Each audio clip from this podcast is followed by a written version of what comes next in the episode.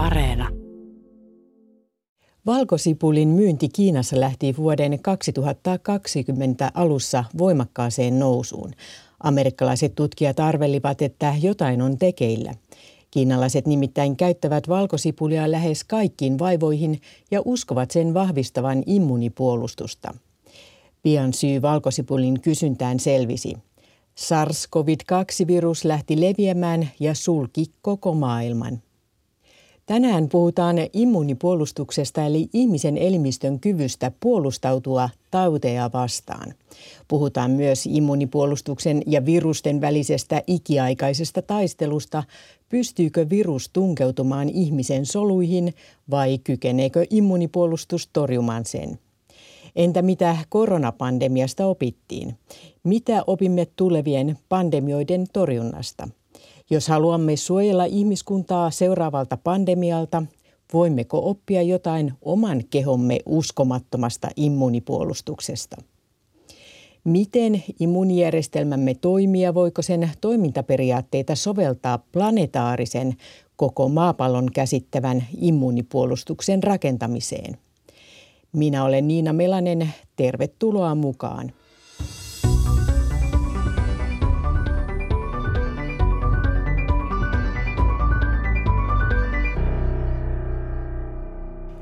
Ihminen on jatkuvasti erilaisten mikrobien, virusten ja bakteerien hyökkäyksen kohteena. Mutta nerokas immuunijärjestelmämme pääsääntöisesti suojelee meitä näiltä vierailta tunkeutujilta ennen kuin ne ehtivät vahingoittaa meitä. Elimistön vastustuskyky on se, joka pitää meidät hengissä. Näin asiaa kuvaa Turun yliopiston professori ja tutkimusjohtaja Sirpa Jalkanen. No, immuunipuolustus on meille syntynyt jo aikojen alussa torjumaan taudiaiheuttajia. Ja sitten mitä me ei aina ei muisteta, niin myöskin syöpäsoluja, jota väitetään, että niitä syntyy noin 40 meissä jokaisessa, ihan jokainen päivä. Eli immunopuolustus pitää meidät hengissä. Ja jos me ajatellaan sitä, että tota, kuinka tärkeä se on, niin meillähän syntyy harvoin kylläkin, mutta sellaisia lapsia, joilta puuttuu immunopuolustus lähes kokonaan tai siitä semmoisia merkittäviä osia. Ja mitä niille lapsille tapahtuu, niin he sairastuvat erittäin vaikeisiin tulehdustauteihin ja useimmat heistä kuolee varhaisessa lapsuusiässä, jos he eivät sitten saa luuydin siirtoa joltakin äh, semmoiselta sopivalta luovuttajalta ja tavallaan tehdään se immunipuolustuksen peruspilarit sitten tavallaan niiden luovuttajan soluilla. Et sillä tavalla se on meidän elämälle täysin ää, niin kuin korvaamaton ominaisuus. Tämä korvaamaton järjestelmä on myös keskeisessä roolissa tulevaisuuden lääketieteessä, sillä immunipuolustuksen jarrumekanismi voidaan valjastaa henkeä uhkaavien tautien, kuten syöpien ja autoimmuunitautien taltuttamiseen. Helsingin yliopiston immunologian professori Seppo Meri kertoo, miten siedättämismenetelmää käytetään immunipuolustuksen kouluttamiseen. Tänään puhutaan myös viruksista, noista äärimmäisen pelkistetyistä loisista, joilla on elämä ainoastaan silloin, kun ne löytävät isäntäsolun, jossa voivat sitten monistua ja levitä. Pääsy vaikkapa ihmisen soluun vaatii kuitenkin ensin sen, että virus pystyy ohittamaan ihmisen immunipuolustuksen. Virusten kyky muuntua nopeasti ja harhauttaa asettaa ihmisen vastustuskyvylle kiperän haasteen, sanoo Helsingin yliopiston virologian professori Kalle Saksela. Monisolusten organismien ja immuunijärjestelmän kehitys ja virusten kehitys, yhteinen evoluutio on kulkenut käsi kädessä, että niillä on hyvin syvällinen, syvällinen yhteys ja, ja, ja tuota, uusia viruksia syntyy ja jotkut niistä ovat, ovat sitten ihmiselle syntyy ja ennen kaikkea muista organismeista adaptoituu ihmiseen ja monet niistä sitten aiheuttavat sairauksia ja immunijärjestelmä yrittää niitä, niitä torjua. Ja, ja tämä on tämmöinen vuosimiljoonien kuluessa kehittynyt kissa hiirileikki, jossa, jossa tuota, virukset koko ajan kehittävät uusia tapoja harhauttaakseen immunijärjestelmää ja immunijärjestelmä sitten puolestaan kehittyy, kehittyy vastaamaan näihin haasteisiin ja, ja virukset sitten puolestaan taas tekevät uuden vastahyökkäyksen, että tämmöistä jatkuvasti tapahtuu.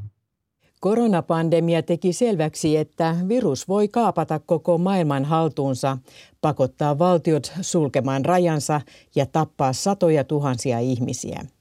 Niinpä on herännyt kysymys, olisiko mahdollista luoda globaali immunologinen järjestelmä, joka kattaisi koko maapallon. Amerikkalainen teknologia-asiantuntija David Brain sanoo, että tällainen järjestelmä, joka imitoisi ihmisen immunipuolustusta, olisi tehtävä. Siinä missä ihmisen puolustus havaitsee taudin aiheuttajat solujen reseptorien avulla, Brain-visiossa globaali järjestelmä havaitsisi taudin aiheuttajat maailmanlaajuisen havaintoverkoston kautta. Mutta onko tämä tieteisfantasiaa? Helsingin yliopiston ilmakehätieteiden keskuksen professori Markku Kulmalalla on tähän mielenkiintoinen vastaus. Häntä jututan ohjelman lopulla. Mutta mennään nyt aluksi ihmisen immunijärjestelmän ihmeellisyyksiin. Milloin ja miten immunipuolustus syntyy ihmiselle, Turun yliopiston immunologian professori Sirpa Jalkanen. No miten se tapahtuu, niin kun me ollaan tuolla äidin kohdussa, niin siellä sen kehityksen aikana sinne alkaa kehittymään meidän immunopuolustuksen elimet, eli näitä imusolmukkeita ja perna ja, ja, ja luuydin, ja ne täyttyy näillä soluilla, jotka sitten on näitä immuunisoluja, ja se tavallaan se pohja muodostuu jo silloin, mutta siellähän sehän on steriili ympäristö, siellä sitä immunopuolustusta ei mitenkään tavallaan taudinaiheuttajia vastaan kouluteta. Ja sen takia äidin verestä lapsi saa tietyt vastaineet. Ja vastasyntyneet aika harvoin saa mitään vakavia infektioita, koska äidiltä saadut vastaineet säilyvät noin puoli vuotta sen vastasyntyneen elimistössä mikä sallii sitten sen ajan siinä, että se oma immunopuolustus kehittyy. Ja sitten myöskin äidin maito on äärimmäisen tärkeä taudinaiheuttajien torjumiseen, koska siinä on sellainen systeemi, että nämä vasta-aineet, mitä on myös siellä äidin maidossa, niin vaikka se tulee suun kautta ja vasta-aineet normaalisti tuhoutuu vatsassa, siis meidän mahalaukussa, niin nepä ei tuhoudukaan vastasyntyneen mahalaukussa, koska se ei ole vielä hapan. Et meillä kaikilla aikuisilla on erittäin hapan ma- mahalaukku, niin kuin me kaikki tiedetään, jos tulee joku röystäys tai semmoinen, niin, niin, tuota, niin va- vastasyntyneellä se on aina semmoinen ää, aika lailla neutraali ää, tota, sillä tavalla, että se ei ole, se ei ole hapan eikä emäksinen, ja sen takia sieltä äidinmaidosta tulleet vastaineet on myös suojaavia, kun ne ei tuhoudu Entä missä immunipuolustus sijaitsee ihmisen elimistössä? No käytännössä se on meillä joka paikassa sillä tavalla, että meillä on nämä immunologiset elimet ja meillä on noin muutama sata immusolmuketta ympäri meidän elimistöä ja mehän ei niitä tunneta juurikaan muuten kuin silloin, kun me saadaan joku tulehdus, niin sitten ne immusolmukkeet kasvaa, kun ne tekee sitä tulehdusvastetta. Mutta sitten meillä koko aika kiertää verenkierrossa niin näitä tämmöisiä valkosoluja, jotka vastaa siitä, että ne käy katsomassa joka paikassa meidän elimistössä, että onko kaikki kunnossa. Ja meillä on niin kuin noin 10 miljardia valkosolua koko aika meidän verenkierrossa katsomassa näitä paikkoja. Että se on valtava määrä. Ja sitten jos ne kohtaa jonkun taudin aiheuttajan, niin ne pystyy reagoimaan ja saamaan meille immunivasteen sillä tavalla, että – Monestihan me ei sairastuta lainkaan, mutta se on, tai me ei tunneta sairauden oireita, mutta siinä vaiheessa jo sitten meidän immunopuolustus on ehtinyt hätiin tarpeeksi ajoissa. No perna on meidän suurin tämmöinen immunologinen yhtenäinen kudos ja pernahan on hirveän tärkeä vasta-aineiden synnylle ja siitä taas on esimerkkinä tällaiset potilaat, joilla syystä tai toisesta on jouduttu poistamaan perna. Et tuota, ennen vanhaa varsinkin kun tekniikat ei ollut niin hyviä, niin sitten kun sanotaan nyt, että auto-onnettomuuksissa tai pyöräonnettomuuksissa, niin se pernaan tuli sitten sellaisia vaurioita, että se poistettiin kokonaan. Niin tällaiset potilaat on äärimmäisen tota, niin herkkiä saamaan tiettyjä bakteeriinfektioita. Ja sellaiset potilaat esimerkiksi tänä päivänä rokotetaan pneumokokkirokotteella sen takia, että saadaan se vaste syntymään, koska se perna puute olisi tehnyt ne pneumokokkivasta-aineet, mutta nyt kun sitä pernaa ei ole, niin se vasta-aine täytyy saada muulla tavoin sitten meillä tehtyä. Ja, ja tuota, niin meidän, sitten nämä muut kudokset, sanotaan nyt esimerkiksi luuydin on äärimmäisen tärkeä, koska se tuottaa meille ne kaikki uudet puolustusmekanismin solut koko ajan. Et jos me ajatellaan puolustusmekanismin soluja, niin jotkut elävät muutaman tunnin, ja toiset taas elää 20 tai 30 vuotta jopa enemmän, ja jotka muistaa sen, että kerran joku tauti meillä on ollut, ja heti pystyy tavallaan saamaan sotajoukot rintamalle niin, ettei se tauti pääse uudelleen.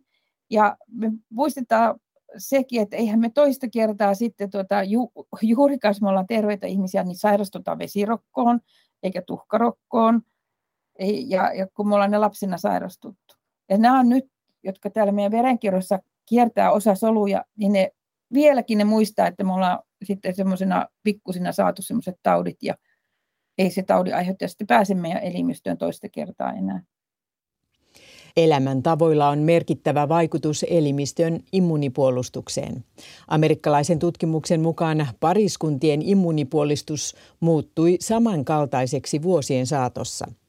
Vaikka jokaisella ihmisellä on yksilöllinen vastustuskyky, Yhdessä elävien ihmisten immunipuolustukset lähenevät toisiaan. Syyksi tähän arveltiin samanlaista elämäntapaa. Toisin sanoen samanlainen ruokavalio, unirytmi ja liikuntatavat muokkaavat pariskuntien vastustuskykyä samankaltaisiksi. Tietoisuus immunipuolustuksen merkityksestä on ylipäätään kasvanut – myös sellaiset elimet, jotka aikaisemmin ovat näyttäytyneet turhina, kuten perna tai umpilisäke, ovat osoittautuneet tärkeiksi sairauksilta suojautumisen kannalta. Kyllä, jos mä ajattelen silloin alkuaikoina, kun mäkin ollut nuori lääkäri, niin kyllä perna poistettiin aika helposti silloin, kun tuli joku vaurio. Mutta nyt mä kysyin sitä just kirurgeilta, kun mä tutkin myös perna-immuniteettia, niin mä kysyin kirurgeilta, että minkä takia ei enää poisteta niin useasti kuin ennen. He sanoivat, että leikkaustekniikat on, ovat kehittyneet niin paljon ja on ymmärretty pernan merkitys, että ei sitä poisteta kuin äärimmäisessä hädässä. Ja se pystytään leikkauksilla monesti niin kuin korjaamaan takaisin, ettei sitä tarvitsekaan poistaa. No umpilisäke sitten taas toisaalta, niin sehän on hengenvarallinen tilanne, jos umpilisäke puhkee.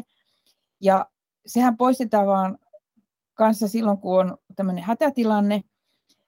Ja, ja tuota, nykyään esimerkiksi täällä Turun yliopistossa on tämä Pauliina Salmisen tutkimusryhmä, joka, jotka sitä tutkimusryhmä on osoittanut se, sen, että myös antibiootilla pystytään hoitamaan noin 70 prosenttia näistä umbilisäketulehduksista siten, ettei sitä tarvitsekaan poistaa. Että kyllä umbilisäkkeessä on paljon myös imukudosta siellä keskellä, että kyllä silläkin on varmasti merkitystä meidän, meidän tuota, suoliston immuniteetissa. Immunipuolustus on varsin joustava ja muokkautuva järjestelmä, joka suojelee taudeilta, mutta voi kääntyä myös ihmistä vastaan. Näin käy autoimmunitaudeissa, kun immunipuolustus yllättäen hyökkää ihmisen omien solujen kimppuun. Toisaalta vastustuskyky voi reagoida turhan voimakkaasti vaarattomiin luonnossa esiintyviin yhdisteisiin, kuten siitepölyyn allergioissa.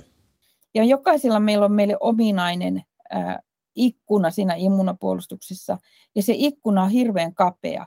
Juurikin näin, että se ei saa olla liian voimakas. Jos on liian voimakas, tulee nämä autoimmunitaudit.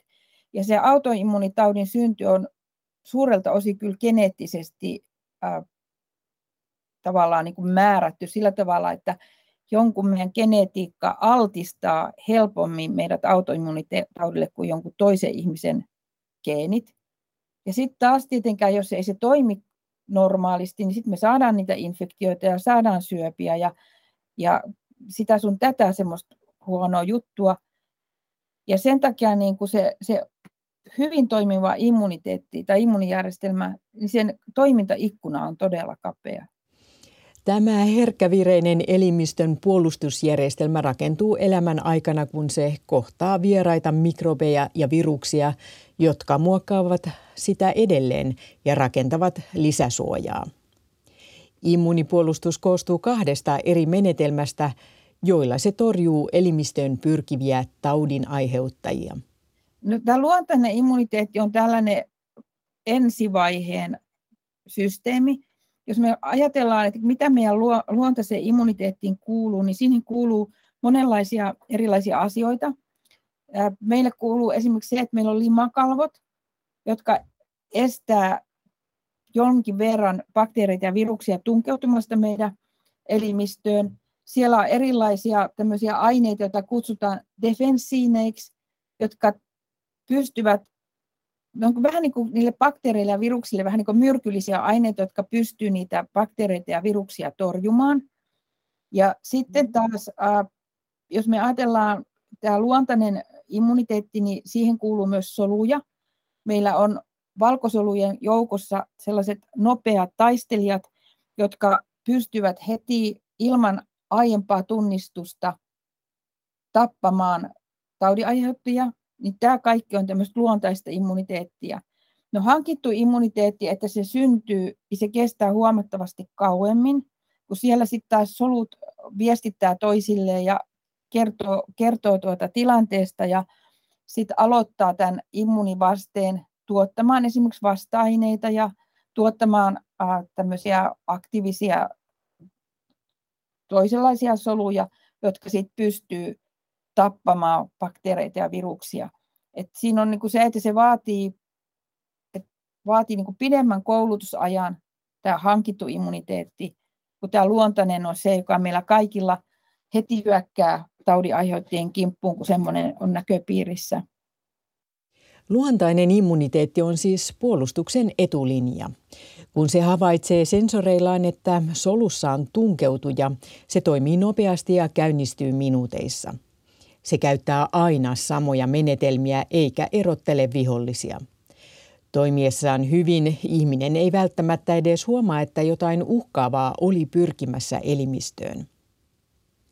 Monimutkaisempi immunipuolustus on niin sanottu adaptiivinen tai opittu immuunireaktio, joka käynnistyy tavallaan tämän nopean etulinjan puolustuksen päälle – Opittu immuniteetti suuntautuu vain sellaisia rakenteita vastaan, jotka se on jo aikaisemmin oppinut tuntemaan. Tähän perustuu rokotusten teho.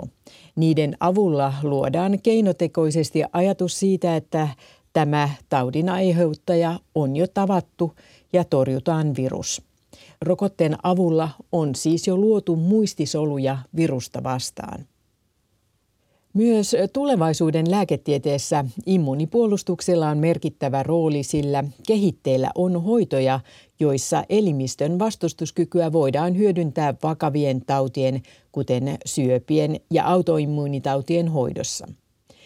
Immunologian professori Seppo Meri Helsingin yliopistosta.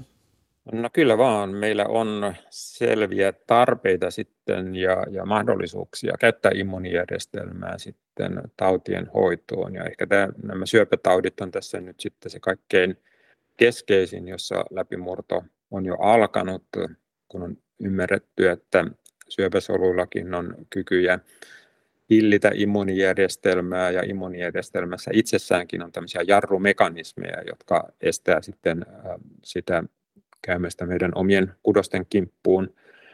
Jos ihminen sairastuu vaikka melanoomaan, niin nykyään voidaan antaa sitten tällaisia näitä jarruja hillitseviä, ää, salpaavia monoklonaalisia vasta-aineita hoitona, jolloin immunijärjestelmä sitten tilapäisesti aktivoituukin ja voi käydä sitten sen melanooman kimppuun ja saadaan jopa puolessa tapauksia hoidettuakin sitten se tauti ja tämä, tämä on suoranainen äh, ihme ja läpimurto, koska aikaisemmin melanoma-diagnoosin saatuaan, niin useimmiten äh, ainakaan levin, ainakaan levinneestä melanoomasta ei sitten selvitty, mutta nykyään sekin on mahdollista näillä immunologisilla lääkkeillä ja immunologisilla hoidoilla.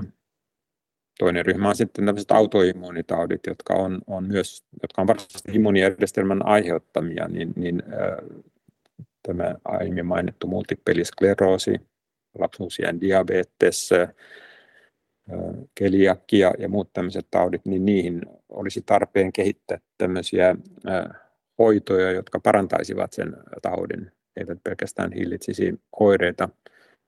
Ja tämä parantava hoito olisi tämmöisen siedätyksen aikaansaaminen, niin sanottu immunitoleranssi, jolloin sitten tästä reaktiivisuudesta omia kudoksia vastaan päästäisiin eroon ja opittaisiin palauttamaan sitten tämä omien solujen ja rakenteiden sietäminen. Miten semmoinen siedättäminen tapahtuu? Siedättäminen tapahtuu vähän samantapaisesti kuin allergiassa näitä siedätyshoitoja ei vielä näihin autoimmuunitauteihin ole, ole käytössä, mutta, mutta teoriatasolla niin se on mahdollista samantyyppisesti kuin allergiassa, kun, jos tiedetään se ää, rakenne, se aine, esimerkiksi valkuainen, jota vastaan meidän immuunijärjestelmä reagoi, niin, niin silloin meidän on mahdollista yrittää siedättää sitä vastaan antamalla tätä samaa rakennetta vähän eri muodossa kuin missä muodossa se on normaalisti elimistössä ja yrittää saada aikaan sitten tällaisia hillitsiä soluja, jotka pystyvät sitten niin kuin estämään näiden pahan tekijä solujen aikaansaaman taudin. Eli se olisi se teoreettinen lähtökohta. Samoin kuin allergioissa, niin sitten annetaan jotain tiettyä allergeenia sitten pistoksina pieniä määriä useasti sitten sellaiseen aikaan, jolloin sitä varsinaista allergeenialtistusta ei ole, esimerkiksi talviaikaan koivun siitepölyä vastaan, niin, niin sillä tavalla pikkuhiljaa saadaan sitten sen tyyppinen immuuni vasta aikaiseksi, joka pystyy salpaamaan sitten nämä allergiavaikutukset. Mutta siinä täytyy ymmärtää aika paljon sitten tästä immunologiasta ja näistä immunologisista mekanismeista. Esimerkiksi ravintoaineiden imeytymistä häiritsevä keliakia on autoimmuunisairaus, josta tiedetään, että sitä ylläpitää viljojen gluteiini. Sillä gluteenin ainesosilla, sitten rakenneosilla, niin, niin voidaan periaatteessa niin eläinmalleissa – ainakin saada sitten tämmöinen siedettäminen aikaiseksi. Ja, ja itse asiassa itsekin ollaan tähän tutkimukseen ole, osallistuttu näiden eläinmallien muodossa. Ja, ja nämä kokeet on nyt siirtynyt jo ihmisiinkin, että tämmöisiä faasi 1 ja faasi 2 kokeita on tehty sitten sen sillä tavalla, että tähdätään sitten siedättämiseen ja saataisiin sillä tavalla sitten keliakia-potilaat hoidettua.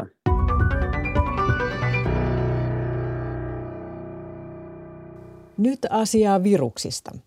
Aina immunipuolustus ei pysty virusta torjumaan. Kerran elimistöön päästyään virus alkaa vimmaisen lisääntymisen ja pyrkii luomaan uusia variantteja selvitäkseen hengissä. Näin toimii myös koronavirus. Immunipuolustuksen ja viruksen välinen taistelu soluissa aiheuttaa sairauden oireita.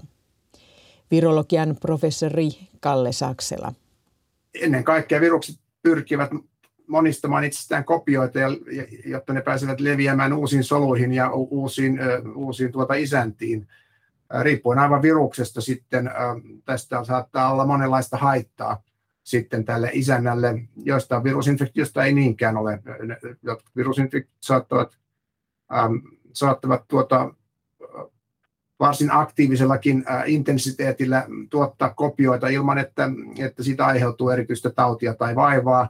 Ja toiset virukset sitten saattavat aiheuttaa hy, hyvinkin, hyvinkin voimakkaita joko tietyssä kudoksessa, elimistössä sen tuhoutumisen tai sitten yle, yleisen yleisimpiä oireita koko elimistössä, että ähm, sitten osa siitä vaivasta, mikä tästä syntyy, niin johtuu siitä, että virukset tosiaan tuhoavat niitä soluja, toiset virukset tehokkaammin, toiset vähemmän tehokkaasti, ja, ja siitä aiheutuu näitä oireita.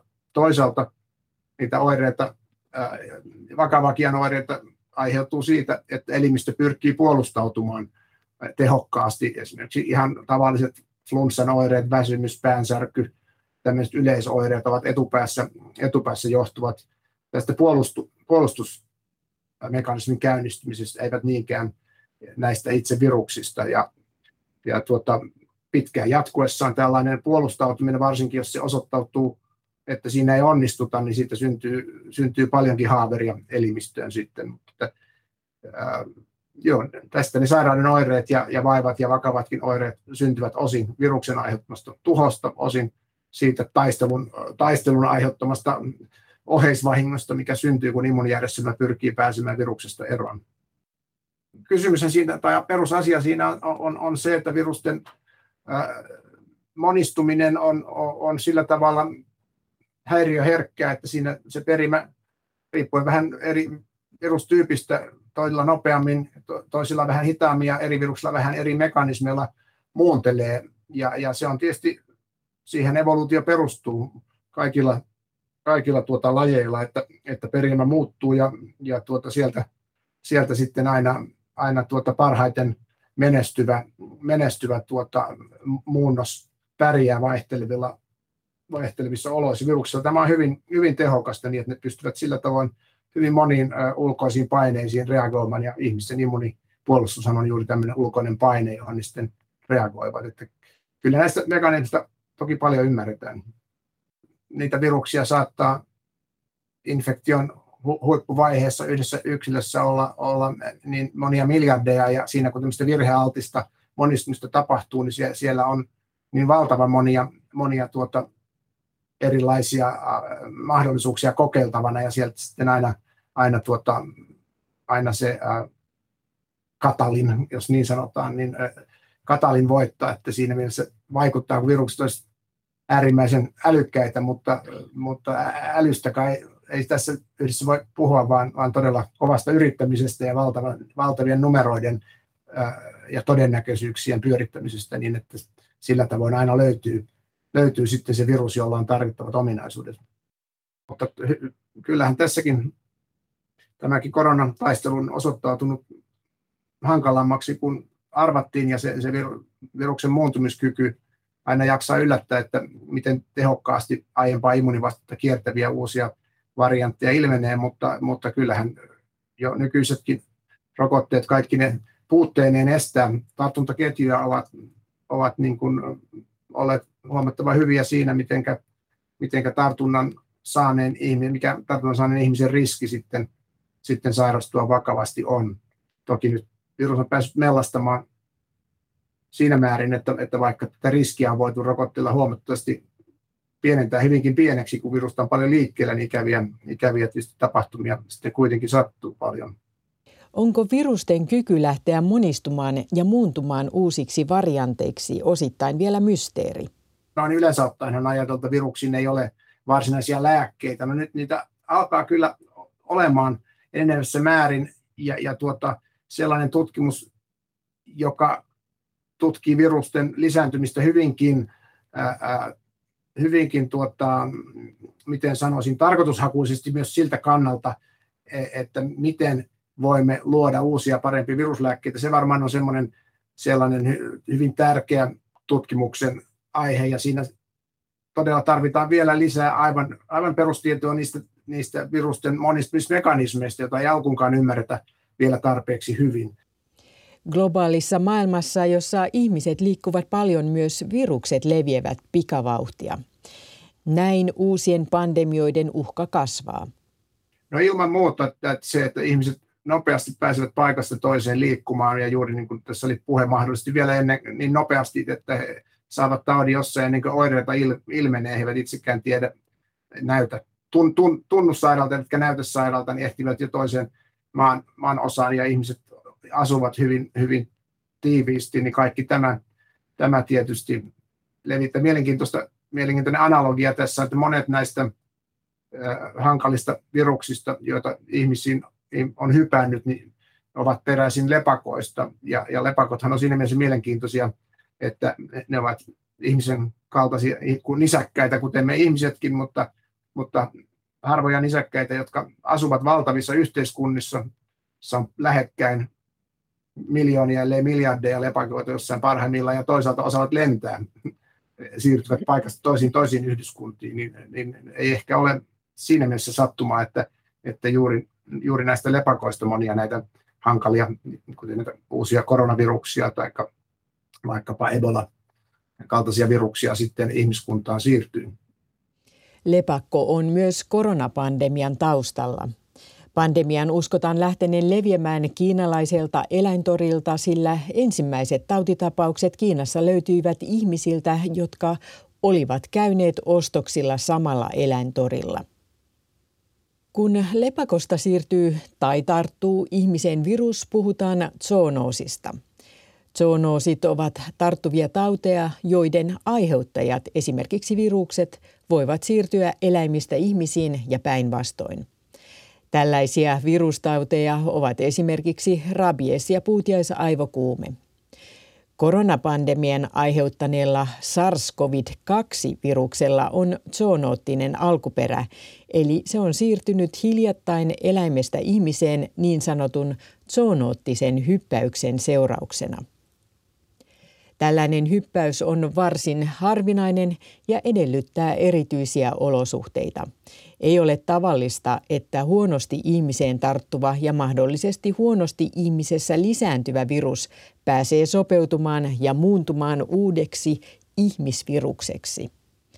Tällaista hyppäystä ja sitä seuraavaa nopeaa evoluutiota voi nopeuttaa muun muassa se, jos eläinvirukselle altistuu henkilö, jolla on heikko immunipuolustus. Virus pääsee ikään kuin harjoittelemaan ihmisen solussa monistumista. Hyppäystä voi vauhdittaa myös jokin väliisäntänä toimiva eläin, jonka elimistö on viruksen kannalta jossain varsinaisen isäntälajin, esimerkiksi lepakon, ja ihmisen välimaastossa. Koronaviruksen väliisännäksi on epäilty muurahaiskäpy-eläintä, jota Kiinan eläintoreilla myydään syötäväksi. Ajatellaan usein, että tämmöisillä, nä, nä, tämmöisiä tapahtumia pääsisi syntymään sitten, kun esimerkiksi Kiinassa on näillä isoilla eläintoreilla syödään kaikkea on tarjolla, mikä suinkin liikkuu, niin, niin siellä myydään ja, ja ihmiset niitä ostavat syötäviksi ja, ja usein ne ovat siinä vielä eläviä, kun siellä toreilla ovat. Että, että nämä olisivat erityisen, erityisen hankalia paikkoja, jos tämmöisiä, tämmöisiä hyppäyksiä pääsisi syntymään tällaisten väliisäntien kautta.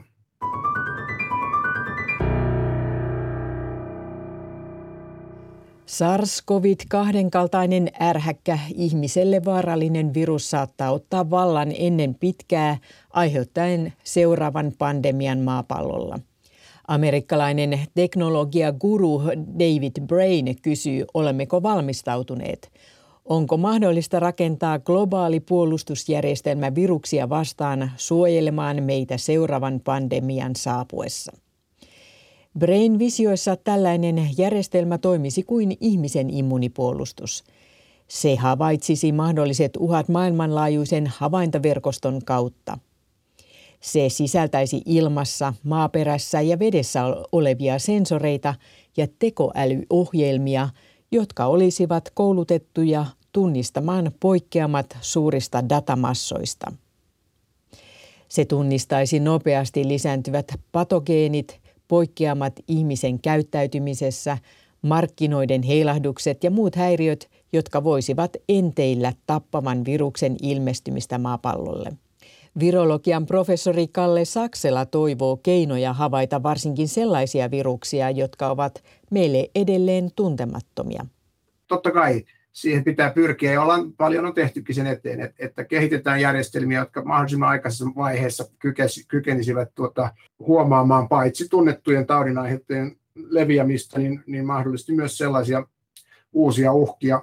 Tietysti voivat muitakin, mutta varmasti etupäässä tuppavat olemaan viruksia, jotka alkavat joko ihmiset tai ehkä sitten jossakin muussa, vaikkapa ihmisen kotieläimissä tai, tai, tai muissa aiheuttaa jotain tautia, mutta ovat edelleen sinänsä tunt, vielä meille tuntemattomia viruksia. Monenlaisia indikaattoreja on, on, on, käytetty ja, ja muun, muassa, muun muassa valtavan paljon käsitystä siitä, mitä jossain päin maailmaa saattaa olla tapahtumassa, voidaan nykyään ää, saada selville esimerkiksi tutkimalla Google-hakuja.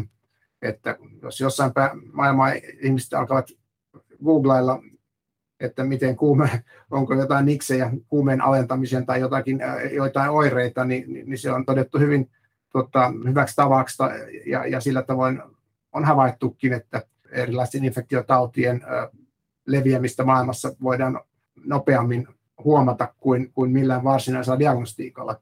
Mutta se on tietysti totta kai hyvin, hyvin tämmöinen epäspesifinen tapa, mutta, mutta herkkä indikaattori, mutta ei tietysti kovin tarkasti kerro, mistä on kyse. Yksi esimerkki tällaisesta indikaattorista on jo alussa mainittu valkosipulin kulutus. 20 vuoden takaa löytyy tapahtuma liittyen valkosipulin myyntipiikkiin Kiinassa ja siihen, että kiinalaiset käyttävät valkosipulia hoitona lähes kaikkiin vaivoihin. Vuonna 2002 havaittiin valkosipulin myynnin voimakas kasvu ja pian selvisi myös syy siihen. SARS iski voimalla Guangdongin maakuntaan. Sama tapahtui vuoden 2020 alussa, kun COVID-19 alkoi levitä. Digitaalisessa maailmassa seuranta on jatkuvasti helpompaa. Taudin aiheuttajien seulominen jätevesistä on nopeasti yleistynyt tapa seurata viruksen leviämistä. Tätä jätevesiseurantaahan ihan, ihan tehdään, ei ehkä niin aktiivisesti, en usko, että enemmän niin kuin monitoroidaan. Siinä on ollut paljonkin apua tutkia uusien varianttien yleistymistä ja, ha, Suomessa, ja, ja, mutta ehkä ei mun ymmärtääkseni vielä hirveällä laajuudella ole sellaista yritystä, että yrittäisi niin kuin etsiä vielä sellaista, mitä ei tunneta lainkaan. Tätä toki tehdään ja Suomessa tarvittaisiin, tiedä, aina helppo sanoa, että tarvitaan, pitäisi varmaan itse ryhtyä aktiivisemmaksi, mutta tämmöistä verkostoa, jossa yliopistotutkimusta ja muiden kaikkien pelureiden niin kuin osaamista enemmän. THL on tästä monitoroinnista paljon vastuusta sitten, mitä tulee biouhkiin, ehkä jos sitä terrorismin kannalta, sodan, sodan kannalta, niin on, toki puolustusvoimissa on siihen taas oma, oma porukkansa, mutta että ehkä, ne, ehkä tämä kaikki pitäisi vielä paremmin kutoa, kutoa yhteen tämmöisen viru, virusuhkien kansaksi varautumisessa, jossa sitten olisi myöskin mahdollisuudet tällaiseen nopeaan varautumiseen, miten eri valtiot voisivat sitten todella hädän tullen tässä toimia, niin, niin sitä kannattaisi pohtia, että nythän, se, ää, nythän sellaista varautumista ei, ei, ei Suomessakaan ole, vaikka se voitaisiin aika helpostikin luoda näitä menetelmiä, joilla, joilla tuota, ää, uusien, täysin uusien virusten ilmaantuminen tai näiden tuttujen, ää, tuttujen tuota, muuntuminen ja, ja tehokkaampi leviäminen voitaisiin hyvin aikaisessa vaiheessa havaita. Ja, ja tietysti havaitsemisen lisäksi pitäisi sitten myös olla huomattavasti nykyistä parempi valmius tähän reagoida niin, että, että ne, ne keinot, nykymenetelmillähän rokotteita voidaan kehittää hämmästyvän nopeasti, uutta, uutta reaaliaikaista toimivaa diagnostiikkaa voidaan ottaa hyvin nopeasti käyttöön ja, ja, ja kehittää erilaisia myöskin ää, uusia lääkkeitä ja, ja menetelmiä ehkäisemään. Ka- kaikki näihin on, on paljon uusia keinoja, joita omalla osastollamme yliopistolla on, on kaikkia tätä kehitetty. Ja tämä, siinä mielessä tämä, tämä tuota, SARS-CoV-2 on, on toiminut tässä kyllä niin kuin hyvänä harjoituskappaleena kaikesta harmistaan ja maailman taloudelle aiheuttamasta ongelmista ja, ja, ja su, suuresta murheesta huolimatta sen sitten kuitenkaan ei ole ollenkaan niin paha virus kuin ehkä silloin pelättiin pahimmillaan, kun se tuli, että jos, jos tässä nyt sitten on tulossa vielä, vielä herkemmin leviäviä, vielä, vielä, vielä tuota, huomattavasti vakavampia viruksia, niin kuin varmasti jossain vaiheessa on tulossa, niin olisi syytä olla huomattavasti paremmin varautunut. Hyytiälän SMER2 tutkimusasemalla Juupajoella on kerätty ilmastonmuutokseen liittyvää tietoa jo vuodesta 1995. Muun muassa ilmasta poimitaan näytteitä erilaisista yhdisteistä. Näitä tietoja ja mittaustuloksia voisi soveltaa myös tautien torjumisessa. Ilmakehää pitkään tutkinut Helsingin yliopiston professori Markku Kulmala toteaa, että globaalin valvontajärjestelmän vaatima osaaminen on jo olemassa. Lisäksi tarvitaan kansainvälistä yhteistyötä. Joo, mä olen ilmastotutkija ja, ja dataa kerään ympäri maapalloa. Periaatteessa tilanne on se, että kun me keräämme monipuolista dataa, me kerätään sitä maanpintamittauksista, maaperästä, kasvillisuudesta, ilmakehästä, niin periaatteessa me näemme kyllä tällaisia asioita, mistä oli puhetta. Eli kun yhdistetään nämä ilmakehädatat ja biodiversiteettidatat terveysdataan, niin tällä tavalla todennäköisesti saadaan tämmöinen varoitusjärjestelmä aikaan. Me tarvitaan tämän lisäksi tämmöistä niin sanottua in situ, eli juuri tällä hetkellä tällä paikalla mitattua dataa. Kun tätä satelliittidataa ja paikalla mitattua dataa ja tekoälyn mallitusta ja malleja yhdistetään, niin tällä tavalla saadaan todennäköisesti selville niin kuin nämä asiat, mitä on, että me pystyttäisiin niin kuin löytämään kohdat, että nyt täällä menee jotain vikaan. Tämä on tavallaan ollut se, mikä mulla on ollut tavoitteena jo hirmu monta vuotta, että me saataisiin tämmöinen varoitussysteemi aikaiseksi. Sen tähän alkoi Tsernobylin onnettomuudesta ja radioaktiivisen pilven leviämisestä. Eli tähän niin kuuluu periaatteessa, mitkä voisi olla hälytyksen, niin just nämä terveysjutut, radioaktiivisuusjutut, luontokato, metsäpalot, sään ääriilmiöt ja niin edelleen. Ja tämmöisen kokonaismittausjärjestelmän synnyttäminen ei ole kauhean montaa miljardia, eli todennäköisesti Ukrainassa menee niin kuin joka päivä enemmän rahaa taivaan tuuliin kuin mitä tämmöisen tekeminen maailmanlaajuisesti maksaisi. Siis se perusinvestointi tietenkin se sitten maksaa sen ylläpitäminen ja datan analyysi ja niin edelleen. Et se on suurin, suurin piirtein tuommoinen 10 miljardin paukku. Me tarvitaan tämmöinen asemien hierarkia, eli me tarvitaan tämmöisiä asemia, jotka oikeasti mittaa, niin kuin me mitataan täällä noin 1500 suuretta. Voidaan mitata viruksia, voidaan mitata bakteereita, voidaan mitata niin kuin tämmöisiä viruksen osia, niitä me ei tehdä täällä tällä hetkellä, mutta ne voidaan periaatteessa mitata, mitkä tulisi sitten niin kuin lisää. Ja tämä olisi niin kuin yksi osa, että olisi tämmöisiä erittäin monipuolisia asemia maanpinnalla riittävän taajassa. Niitä tarvittaisiin ehkä joku 500-1000 koko maapallolla. Sen lisäksi olisi tämmöisiä erittäin yksinkertaisia anturiverkkoja. Ne pikkuanturit yksin ei riitä. Ne, tarvitaan, ne, ne tarvii kalibroida sekä tekoälyn avulla, mutta kalibroida vasten huippuasemia. Ja sitten satelliiteilla saadaan se coverage, niin kuin ympäri, kattavuus ympäri maapalloa.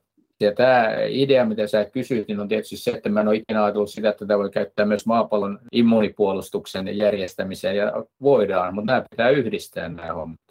Eli tämä, on niin kuin se, että kun mitataan mahdollisimman montaa asiaa ja ymmärretään, mitä mitataan, niin me saamme tietoja, jotka niin kuin ainakin suurelle yleisölle on hämmästyksen aiheet ja osittain meille tutkijoillekin.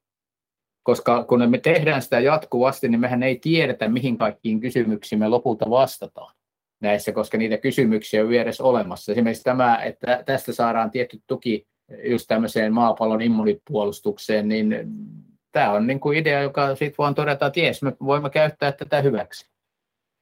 Ja sittenhän tämä tulee sitten tietysti kaikki, kaikki, mikä liittyy, niin kun, koska nämä liittyy toisiinsa, vaikka nyt tämä eliöstön monipuolisuus, niin kun sitä me mittaamme siihen liittyviä kohtia, niin sitten me saamme siihen myös vastaukset, että miten, miten, miten se on vähentynyt ja miten se nyt sitten heikentää tätä immunipuolustusta, koska vastaus on tähän on ihan selvä.